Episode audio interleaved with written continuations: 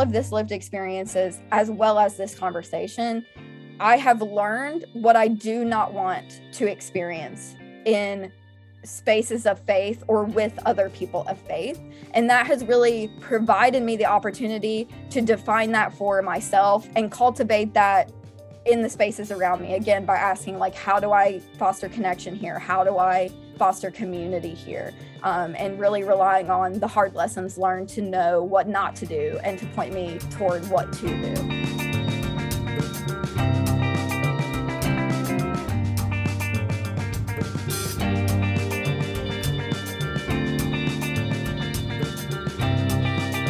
Hey everybody, and welcome back to Better Stories, episode three of season three. We are moving right along this season. It's been so fun to interact with so many of you, hear about you listening to the show. Uh, I greatly appreciate that. I'm thankful for you uh, and hope that you will continue to share it. Uh, I'm really excited about today. This is, this is kind of the first episode that I recorded quite a while ago. Um, it's an interview with a uh, good friend of mine, a former uh, West Virginia Wesleyan student that I got to interact with and meet in her time as an undergrad. And uh, we reconnected. Uh, we reconnected really kind of around um, the content of my book that I released, Wonky. Uh, and yes, I said wonky. It's a survival guide for following Jesus when you hate the church. And um, so you're going to get to hear from Erin Hudnall today. Erin is... Uh, just this this really, really, really incredible um, and, and intelligent researcher who is doing really good work around the themes of youth development, um, of youth trauma, and in some ways specifically how it relates to religious organizations. I, I reconnected with Erin after I uh, read an article that she posted that she was one of the co-writers on. And I will share the article in the, the show notes, but the article, just, just hear this title, is West Virginia a Religious Void, an investigation. Um, and it was really fascinating to me because there's not too many people that I know that are doing research in this area, specifically related to my state of West Virginia and this Appalachian culture. And so I was excited to interview Erin. I can't wait for you to hear this interview, to share this interview with you. And I hope that you enjoy it as we jump in and welcome you to episode three of Better Stories, season three. Enjoy.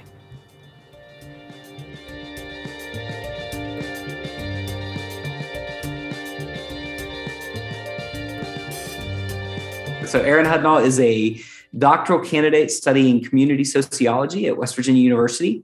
Um, she also works in youth development and community engagement full-time with the West Virginia Prevention Research Center. I uh, can't wait to hear more about those roles. But uh, a lot of where I met Erin came as she was an undergrad student in at West Virginia Wesleyan College. And we interacted a little bit through um, some, some relationships and partnerships I had on campus, uh, as well as just some connections through the church that I, I pastor. And it was such a joy to know Erin, and now I'm kind of blown away by the work that she's doing. Um, uh, she shared with me that over the course of her life, her, her relationship with religion, with spirituality, has fluctuated as she's evaluated kind of the role of organized religion in society and, and reflected on her personal experiences, both inside and outside of the church. So Erin is, um, and I'm sure we'll hear about this, but she's really concerned with faith spaces becoming trauma-informed, community-centered gathering places, serving people from every walk of life. So, Erin, thank you so much for being a part of this tonight. I'm I'm really grateful that you would take the time to be here. Thanks so much for having me. I really appreciate it. Yeah. So I I you and I have talked a lot leading up to this, but I'm I'm anxious to hear and to have you share a little bit about, um, you know, the themes that that I've been talking about in the book. Uh, you were one of the first people that kind of pre-read it. And I, I really appreciated that. And I loved your perspective as you were sharing back with me um, from somebody who I think it's fair to say you've had a, kind of a wrestling match with organized religion. And, and so I love that we've reconnected with this theme in mind, with these ideas of how do we survive following Jesus? How do we innovate in, in faith communities? What does reimagining that look like? Um, but I'd love, even as we start tonight, just for you to share a little bit about your own story, uh, your own religious upbringing, your faith, what that looked like, and, and what that looks like now. Yeah, I really appreciate you inviting my story and my perspective. Before I dive into that, though, I do want to just uh, provide a little caveat. You know, I, based on my social characteristics, you know, as a, um, a cis woman, as a white woman, as a straight person, you know, with characteristics that are, you know, generally pretty well accepted in any space, especially faith spaces, uh, my story is probably um, mild compared to what other people experience who do not share those same social characteristics. And so I, I want to speak that out um, and just realize that my story is a result of sort of the characteristics that I bring to the table, and um, that that's not necessarily the truth for everyone. Um, but I did uh, grow up in organized religion pretty much from, you know, my childhood until I went off to college. I grew up in a home church that was fluctuated between like a Southern Baptist theolo- theology and an American Baptist theology. So that definitely colored a lot of, you know, the sermons that were delivered and, and the theology that we followed. My family is very religious on both sides, but my maternal grandfather is a preacher. So um, while I had my experiences at my home church, I also had experiences out at other churches where he was either like guest speaking or was the pastor there. Um, and so religion, organized religion was really a centerpiece of our family life and our family dynamics. Um, I was made to go to church for a while, and I do not recommend doing that um, because I think for myself and a lot of other people that I've talked to, Um, that really was sort of the beginning of them turning away from organized religion, was being made to participate. Um, so I do want to just mention uh, that that was very true for me. And I think it's still true for a lot of people. Um, although I had a lot of negative experiences at church, um, which I'm sure we'll, I'll dive into later, I do want to say I had a lot of positive experiences as well. It wasn't one or the other, it was very complex. You know, things that I really enjoyed were like the sense of community and social support that you can gain from a faith community, the ability to, you know, serve the community and participate in service events. And then working with other young people was also a really positive experience um, while I was in church. But I also had a lot of bad experiences um, as a young person in church. You know, I can remember being bullied by other kids at church, by adults at church, being yelled at by adults if things were not going the way that they thought that they should go. Um, and r- being really confused about some things, right? Like things that I saw, like the politics and drama and infighting that can happen at some churches, and how that created a lot of dissonance in me, because it was, you know, we were taught one thing on Sundays and Wednesdays, but it was different than what you saw happening on Sundays and Wednesdays. And that, as a young person trying to figure out faith for myself, um, was hard to deal with. And it was very confusing.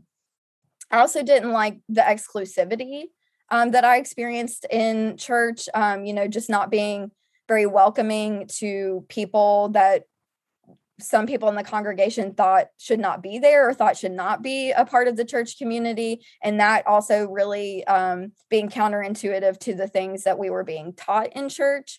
Um, so I think a lot of my experience really aligns with this idea uh, that's explored in Wonky a little bit about, you know, churches sometimes function more like a business or a social club than they do as a faith community. And I'd say that's very true for some aspects of my experience with the church. Um, so I did um, separate from organized religion slowly over time. And now I kind of operate on my own individual sense of spirituality rather than organized religion. But again, I mean, I, do, I still respect the role of organized religion for, you know, some people, and realize that every institution has its challenges um, and that there are people like you out there who are trying to make a difference and, you know, work on the issue so that these spaces can become more welcoming for all people. Yeah, I so I really appreciate the way you frame your story. And, and even, you know, I appreciate the affirmation of seeing, seeing me attempting to do that. It's, I'm really mindful, kind of as you framed even your introduction, to say, hey, my perspective is limited.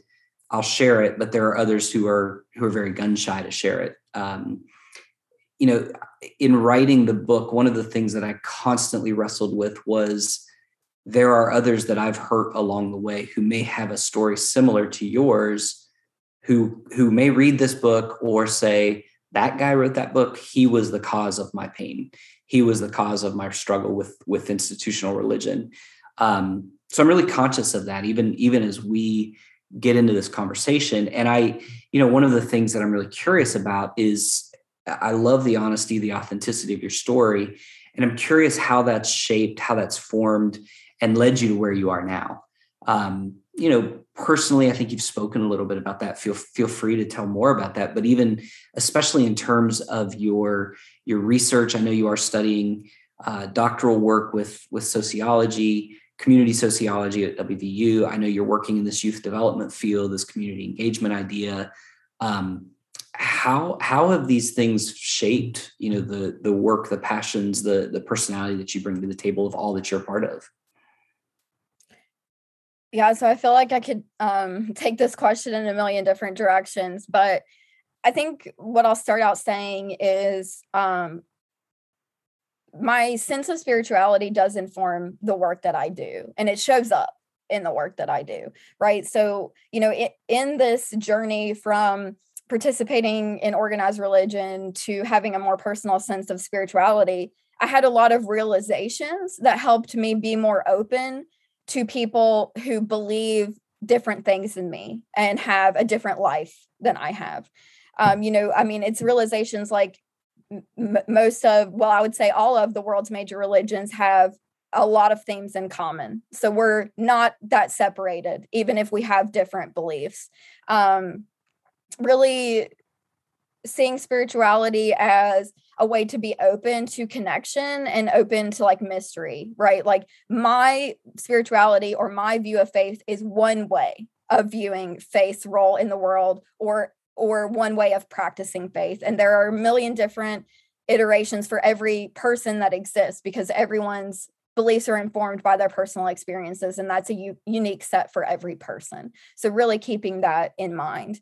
Um, it also gives me the ability to, you know, connect with people from very different views than myself and create a sense of solidarity, right? Like the, oftentimes the way that spirituality is defined is that it's connection to something larger than yourself and realizing that everything is connected. So me taking time to help out a complete stranger is a way that I practice and embody my spirituality and not assessing whether that stranger is worthy of my help. Right. So, um, so that is kind of the perspective that I bring to the work is really this, that spirituality provides me a sense of openness that is really important to the work that I do. You know, we have to be open to foster connection. We have to be open to help people um, affirm, affirm and realize the depth and breadth of who they are. And so that's really how it plugs into my youth development and community engagement work. Um, So some of my research recently has been about how to foster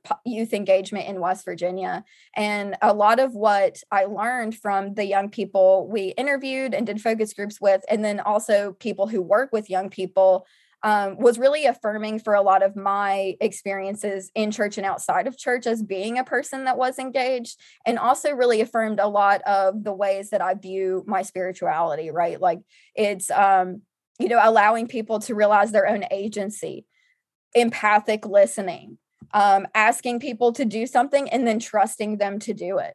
So I think that my spirituality shows up and the lessons that I've learned over time show up in this work. And I'm still continuing to like realize that and explore that. And I can talk more about um, the youth development and engagement work if you'd like.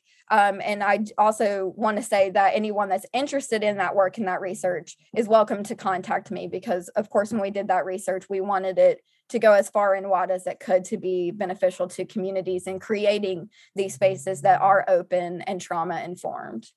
Yeah, I, I would love for you to share a little bit more about that. That's at least in part how we reconnected. I had seen an article or I think it was a journal article or study that you had been a part of. Um, so I'd love for folks to hear a little bit more about that research and, and then kind of the boots on the ground practitioner stuff that you're doing right there, uh, how that's how that's relating to it. So yeah, tell us tell us more about that. Yeah, so uh, the research that I did was, uh, we call it the Youth Engagement Best Practices Guide. And it has ten best practices, as well as several case studies that um, kind of illustrate how you can put the practices to use based on how people have already used them.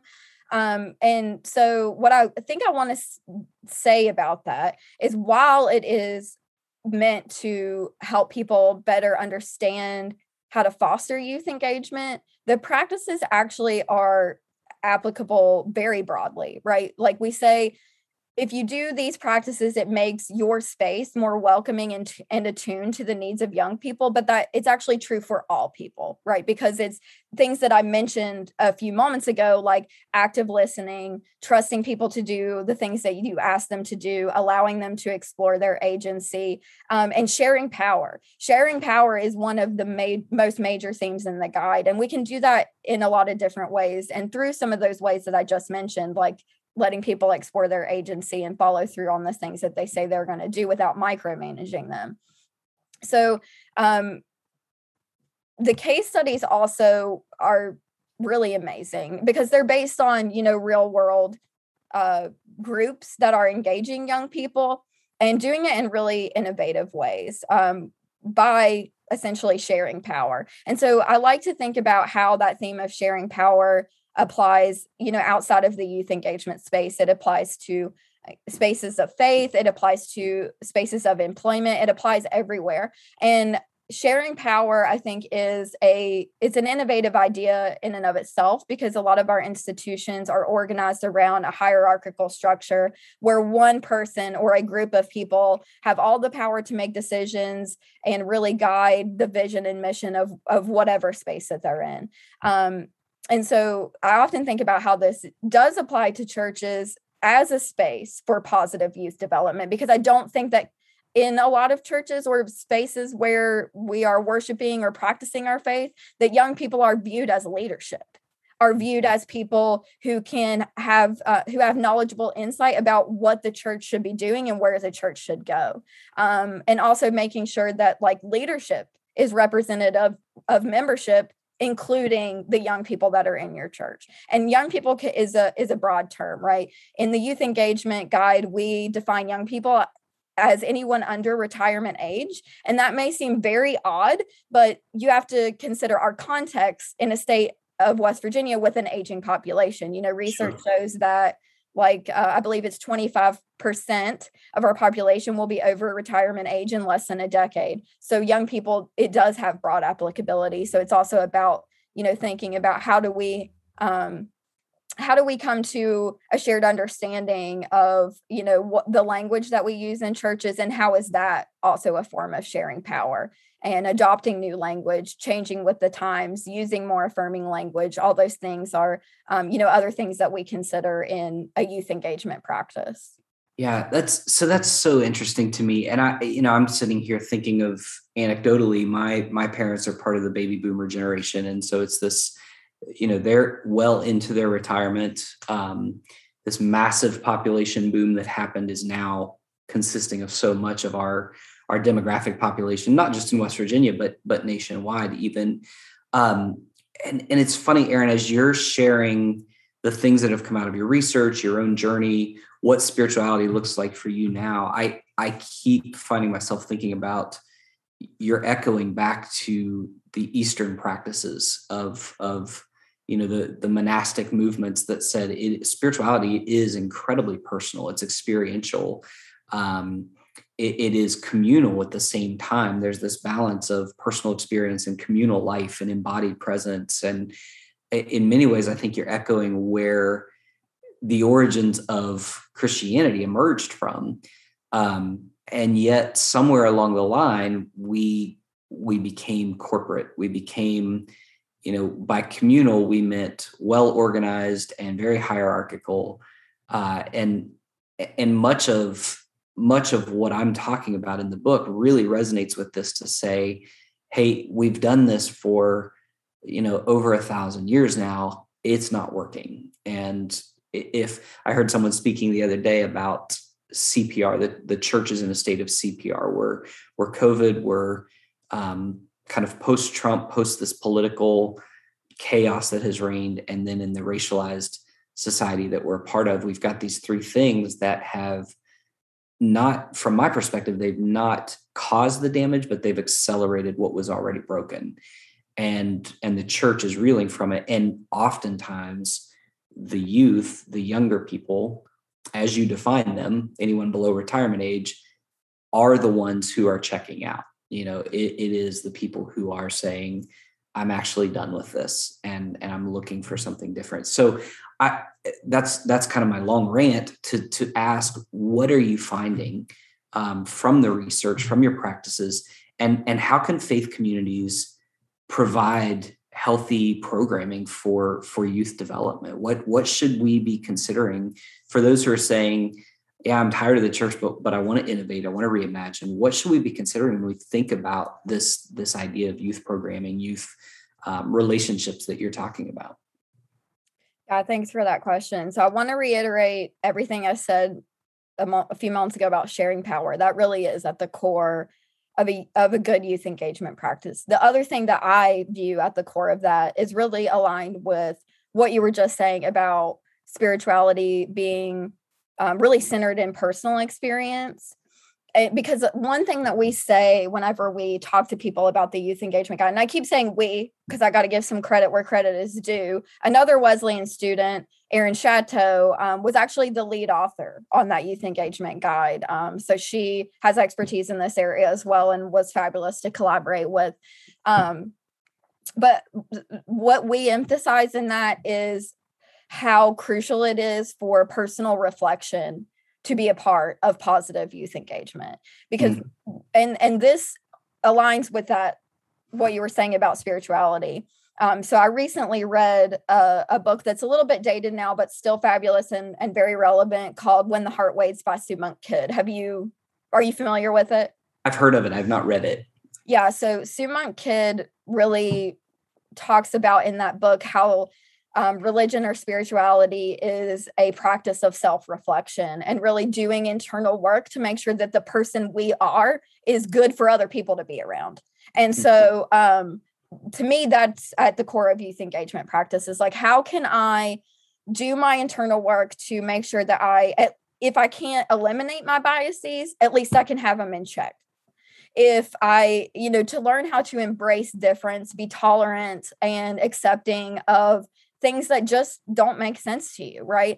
You know, a lot of what we found through the youth engagement research was uh, how challenging interation, intergenerational differences are uh, because, you know, we, you know, millennials, Gen Z, Gen X, all that's, that means something, right? That means the historical time period when you, you grew up, and that influences your wo- worldview. So naturally, um, if you grew up in a different time period than someone else, your worldviews are going to be different, and you're going to have to work really hard to bridge that gap and create some shared understanding. So I think that is part of it, right? The internal work of how do I be accepting of things that I don't understand, that don't make any sense to me, that are really counterintuitive to the way that I live my life? Because young people, you know, are going to be that driver of innovation because they're plugged into what's happening in the moment. They are in their time period of growing up. Um, so I think that the sharing power, the importance of internal work, and again, just bridging difference are three really important themes that came out of that research. Yeah. That's, and that's, again, I love the language that you use, and we'll share, I'll share if you can send me any of the links to the research or to the work, the guide that you've put out, um, your co-author. I'd love to connect people to your resources and the things that you guys are, are doing right now as well. Um, the kind of the follow-up to that. So, and I heard a little bit of this in your story. I, I would ask, and, and, it, and this is a little off script. So if, if, if it doesn't make sense, feel free to tell me, but, um, I would love to hear how the, the upbringing that you experienced, you know, did you experience those things that you just described, or were those things non-existent? What, does that make sense? So the characteristics where you're talking about sharing power and giving space for reflection and, you know, all of those positive markers, maybe how did you either not experience that? Where did the church kind of mess that up? And, and again, none of our podcast here is to just throw stones. Um, I don't have any desire to do that, but I do have a really deep desire to tell honest stories and, and say, you know, here's, here's what hurt me. Here's the trauma that was caused, or here's the pain, or here's, here's where this kind of fell apart for me. And, and, and what I think the church needs to hear today, and the leaders of the church, is here are the fallout effects of that. Here's, here's what's come up short. So even in those kind of pieces that you've reflected on, I'd love to hear what that looked like or didn't look like for you in, in your own journey. Yeah. Uh, so your question definitely makes sense. So the three things that three important things that I mentioned were the sharing power, the bridging difference, and the importance of internal work. Mm-hmm. Um, so beginning with sharing power, and I, I do want to, again, provide a caveat that um, my memory about a lot of my experiences um, is not great. Oftentimes what I'm left with, and, and this is common in human experience, is actually an emotion rather than a concrete memory. Um, so a lot of what I say may seem ambiguous, and some things I remember very clearly and some things I don't. So I'll try to note where that's true. So one thing I do remember very clearly, um, at least as to the information available to me while I was engaging in youth programming at my church, was that that wasn't a great space of sharing power. And not to say that that was like intentional power hoarding or anything like that, but it was just, you know, the, the reality that the same type of this, not the same type, the same youth programming was provided every single year. You know, it was things like, we're going to have a vacation Bible school, we're going to do a youth Christmas play, and then a teen Christmas play, and then we're going to do Sunday school. And then we have a couple other programs. And it never changed, right? So there was never a time where I remember a, you, a person who led youth groups in my church sitting down and being like, what would you like to do? Where would you like to go? What would you like to see? What are needed changes? That conversation never happened. And so I, I really kind of mourned the lost opportunity for myself and my peers to have had a leadership role in determining our own programming. I think that's super important. Um, I think for bridging difference and the internal work theme, you know, it wasn't black and white. You know, there were some people in the church that were really good at this and some people that were not. Um, but back to the generational difference thing, because it also ties into shared power. You know, from my understanding of my church and, and a lot of churches in my area, it is that hierarchical structure where there is a select group of people who get decision-making power. And I mean, you can have something like a, a vote or a business meeting where those things are discussed, but that is very different than the conversations that go on behind closed doors and the decisions that are never presented to the congregation.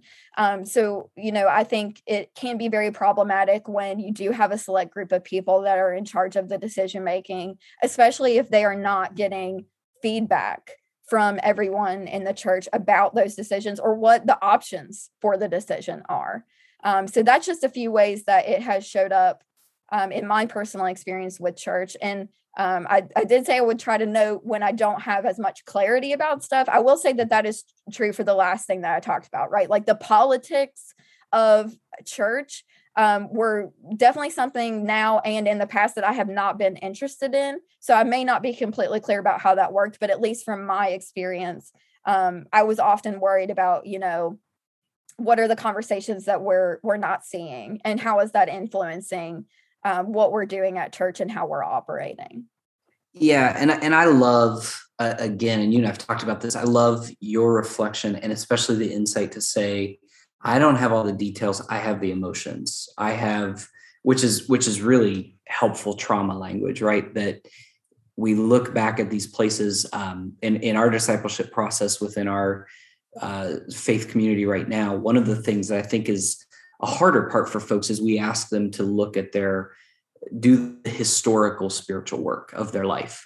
Um, so much of our American Christianity is based on forward momentum. So, you know, we preach a, a gospel of grace. Jesus loves you as you are, come as you are. Okay, now that you're in the club, here's all the stuff you got to do. You got to read the Bible more. You got to serve more. You got to volunteer more. You got to pray more. Like all this kind of Americanized, status-driven performance mentality versus, yeah, grace is real, and it's it's grace to be authentically you. And actually part of that means doing that, that really difficult work of looking backwards. Uh, and so it it's fascinating to me that you're looking back as a kid going, yeah, even that feels weird. Like, I don't have all the details. I don't know what was going on behind closed doors, but as you're processing the emotion of it, you're recognizing, and I think this is, this is the truth that you've experienced, is that was not well done. That was not right. That was not the way, you know, and there's, I don't know if you're familiar with Kara Powell. Um, and I think she's from Fuller Seminary, Fuller, Fuller Seminary. They have like a Fuller Youth Institute, but she's, all of the research that they've done in terms of sticky faith is, is kind of the language they use, really echoes exactly what you're talking about. Kind of personal, you know, personal experience, sharing in, you know, key roles, key responsibilities, giving freedom to try things out, to, to be leadership voices and leadership bodies. Um, you know, it's just, and so, yeah, I, I, I really resonate with that. And I hope that even along this way, you guys can be a resource for, for folks that are listening, kind of picturing this and thinking about what this looks like. Cause I love, I love the language that you're using. Um, Erin, how, how can, and, and this is kind of the next question, how can the language that we use create healthier churches? What does it look like from your perspective as someone who's wrestled with this? It sounds like for a long time. Um, what does it look like to reimagine, to innovate faith communities? And how does, how does our language relate to that? Yeah. Yeah. So just to uh, speak to what you just said, I'm happy to share Uh, resources and act as a resource for anyone that's interested in talking about youth engagement. I love to connect with people about that. So anytime, I'm happy to do that. And I also love that, that you put these two questions together. So you're asking, like, what's the role of language and how do we innovate? Because I think those two things are, are very intimately connected. Because, so let's start with the importance of language. I think one, like one thing I think that is kind of underneath the layers of this question is, like, if we're going to innovate, that essentially means, like, how are we going to create a greater sense of community so that we can accomplish new and, and greater things together? And so having a sense of community is really important with language, right? Because we have to have shared definitions and shared understanding. So you can start with community. Right? Like, if a church views themselves as a community, we need to ask, well, what does that mean? How did you define community? Does that mean we welcome everybody or only certain people? Does that mean we have shared rituals or we don't? Like, when you use the word community, what do you actually mean? And is everyone uh, that is a part of this community on the same page about that? And if we're not, how can we get either get on the same page or create a new shared understanding that will help us improve and innovate? So I think having those conversations are really important. Um, and again, it's a way of sharing power, because you get to further understand, like, what is the language that resonates with people? How are they thinking about this language? And then how does that shared language create a sense of community and identity that makes people want to work in solidarity um, for innovation or towards a certain goal that you all set together? So I think they they go hand in hand. I think uh, two things that are important to in- innovation are vulnerability and empathy. And I'm totally channeling Brené Brown right here, because she talks about innovation in organizations all the time. So obviously that applies to faith communities as well. And so, um, you know, I think when some people hear the word vulnerability, uh, it is uh, associated with, like, weakness. Um, but the way that it's becoming used, especially in, like, organizational innovation or in being uh, in supporting trauma-informed spaces, is vulnerability is really authenticity, right? It's asking for what you want and need um, in the moment every time. It's, like, not putting your mask up. It's not pretending to be something that you're not, right? And so why do we need that for innovation? It's because we need to understand what the actual needs and desires are so that we can serve those needs and desires, so that people are in a good place to contribute to innovation.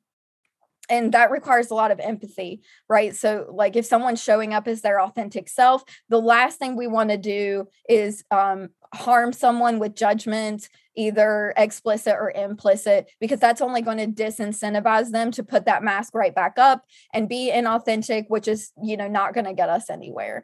So I think um, And, and, you know, vulnerability and empathy, they are at the core of a lot of spiritual practices. They are at the core of a lot of lessons and teachings in the Bible and other religious texts. So it's not only, you know, contributing to innovation in a church, is also contributing to the health of the church at the same time. And so I think when you can support those things, innovation naturally happens, especially if you're doing things like, you know, throwing power back to the membership so that the leadership can follow through on the things that the membership wants. And, you know, all of those things that we talked about in sharing power um, and bridging difference in the internal work are all important for that. And uh, again, I just want to say that if you're doing those things, you don't really have to think about innovation. It will probably naturally happen.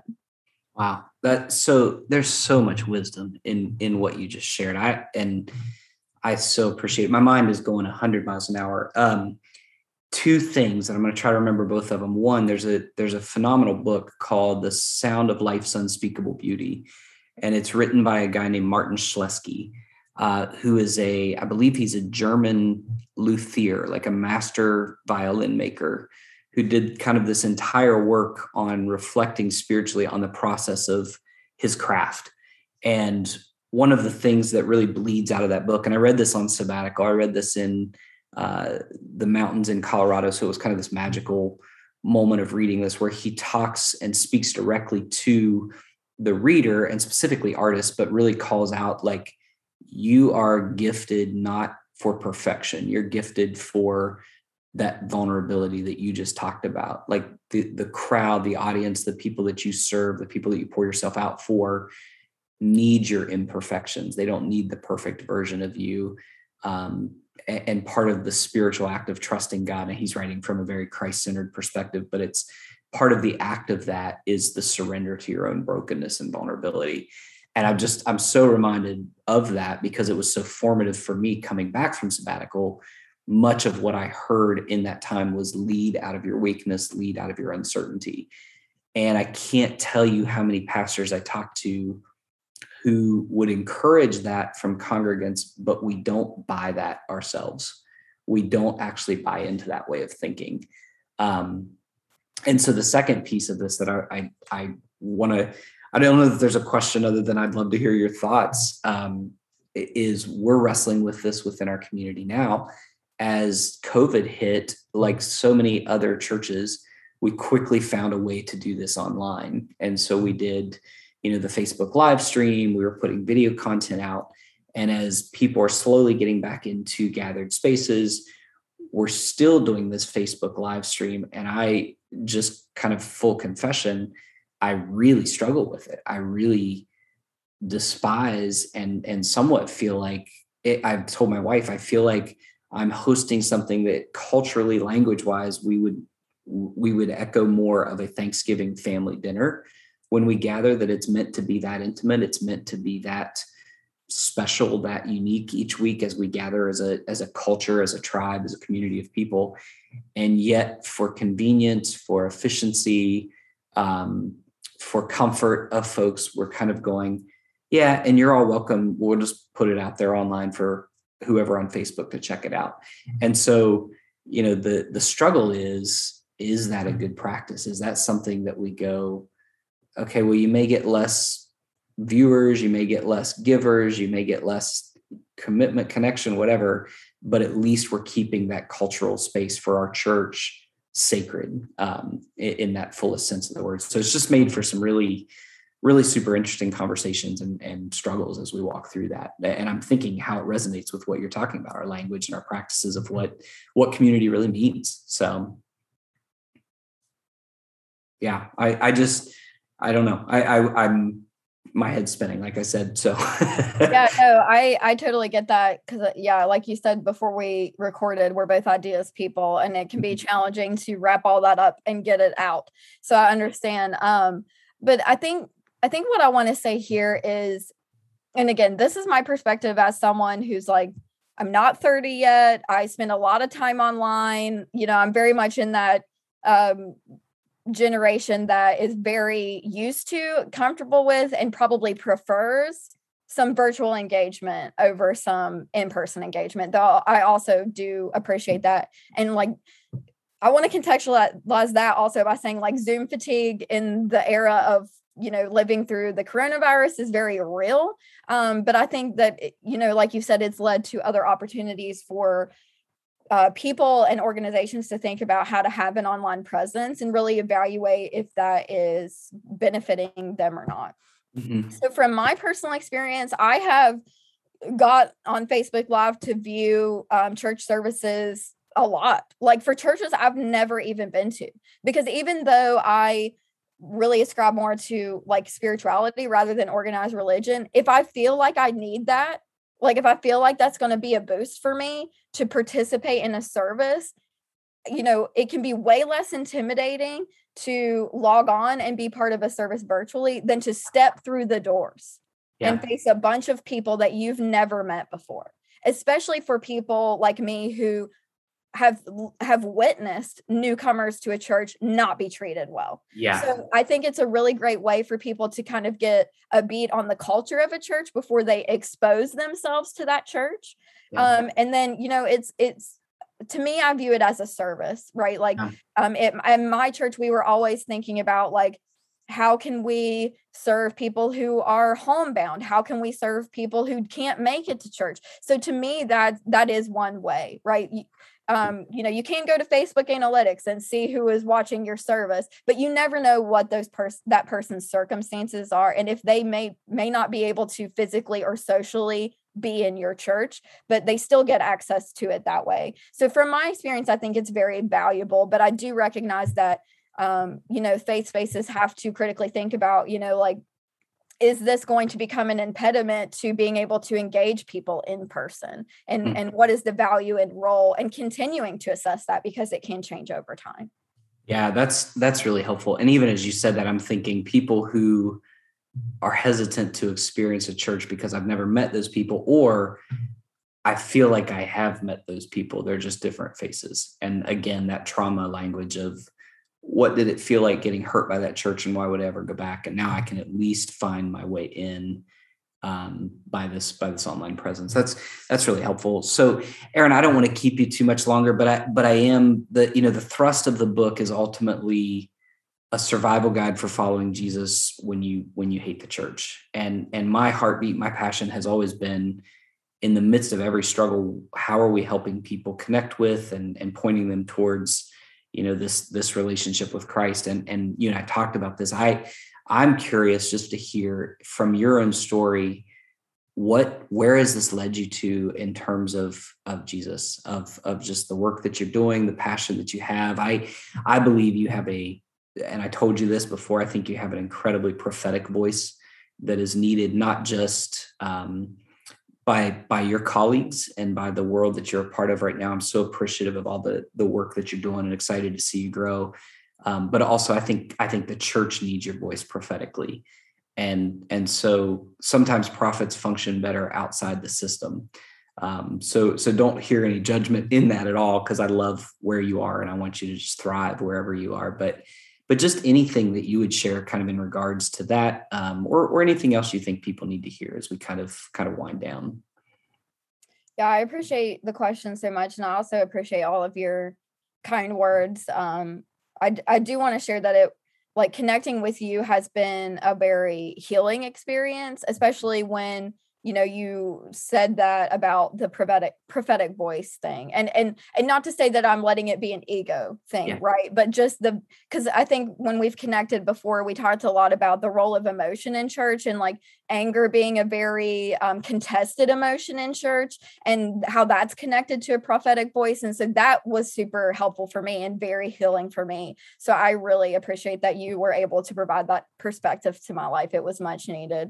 Um, So I do want to say that even though I, you know, a, a personal sense of spirituality resonates more with me than like a, a specific theology or um, denomination or, you know, whatever you want to call it, I still use a lot of like the theology and concepts that I grew up with, right? And I constantly ask myself, like, how can I be more Christ-like? How can I embody um, you know, the practices of Jesus wherever I am. And I want to clarify by saying, I mean, the, the table flipping Jesus, yeah, as well as the Jesus that hung out with the people on the margins of the, of society and legitimately wanted to, and didn't care how he was perceived by people in power, both of those.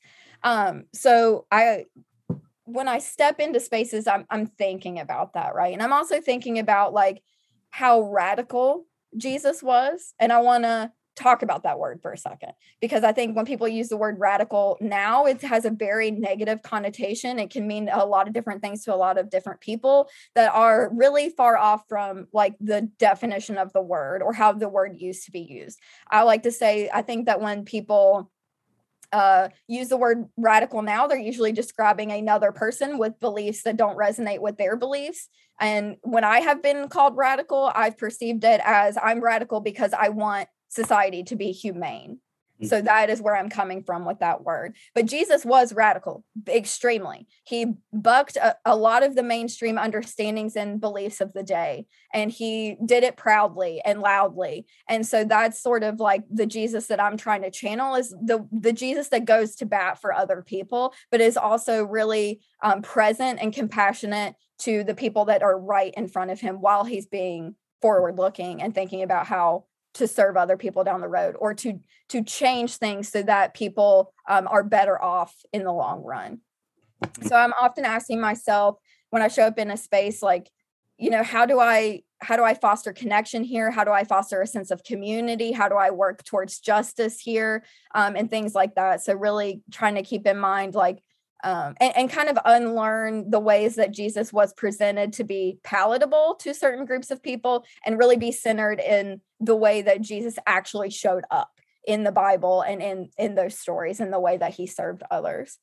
Um, and I think the, the, the final thing that I want to say about this is, through all of this lived experiences, as well as this conversation, I have learned what I do not want to experience in spaces of faith or with other people of faith. And that has really provided me the opportunity to define that for myself and cultivate that in the spaces around me, again, by asking, like, how do I foster connection here? How do I foster community here? Um, and really relying on the hard lessons learned to know what not to do and to point me toward what to do. Yeah. And that's so cool to hear. It, it's so much of of what you just said is so needed, to actually define and be okay with defining. Here's, here's what I am for. Here's, here's what I believe in. Here's what I believe this to be about. Um, yeah. I mean, there's so much we could say. I, I'm thinking of the story where Jesus heals the, the demon possessed man Legion. And, you know, immediately after this incredible healing of this guy that has tormented the community for years, the community says, "Jesus, get out of here. You just killed all our pigs." And our pigs were the financial, economic thriving that we did. So in the face of the opportunity for healing, the community is more concerned with financial security. Um, and it's such a rich story. And it's it's a it's a prophetic moment for Jesus. It's a table flipping moment to say your priorities are all wrong. So no, Erin, I I think I think you you should be preaching. I think you just preached an incredible sermon. So well done. um, not that you need that from me. I just, I just want to say I'm very encouraged and excited for the, for the work that you're doing, and uh, grateful that you would take the time, and, and thank you for being a part of this. Like I said, we'll share all the resources, any books that we've mentioned. Uh, I'll put links up for that. I'll put links up for your work and for your resource guide, and, and anything you want to share, we'll, we'll put that out. But Erin, thank you so much for being a part of this tonight.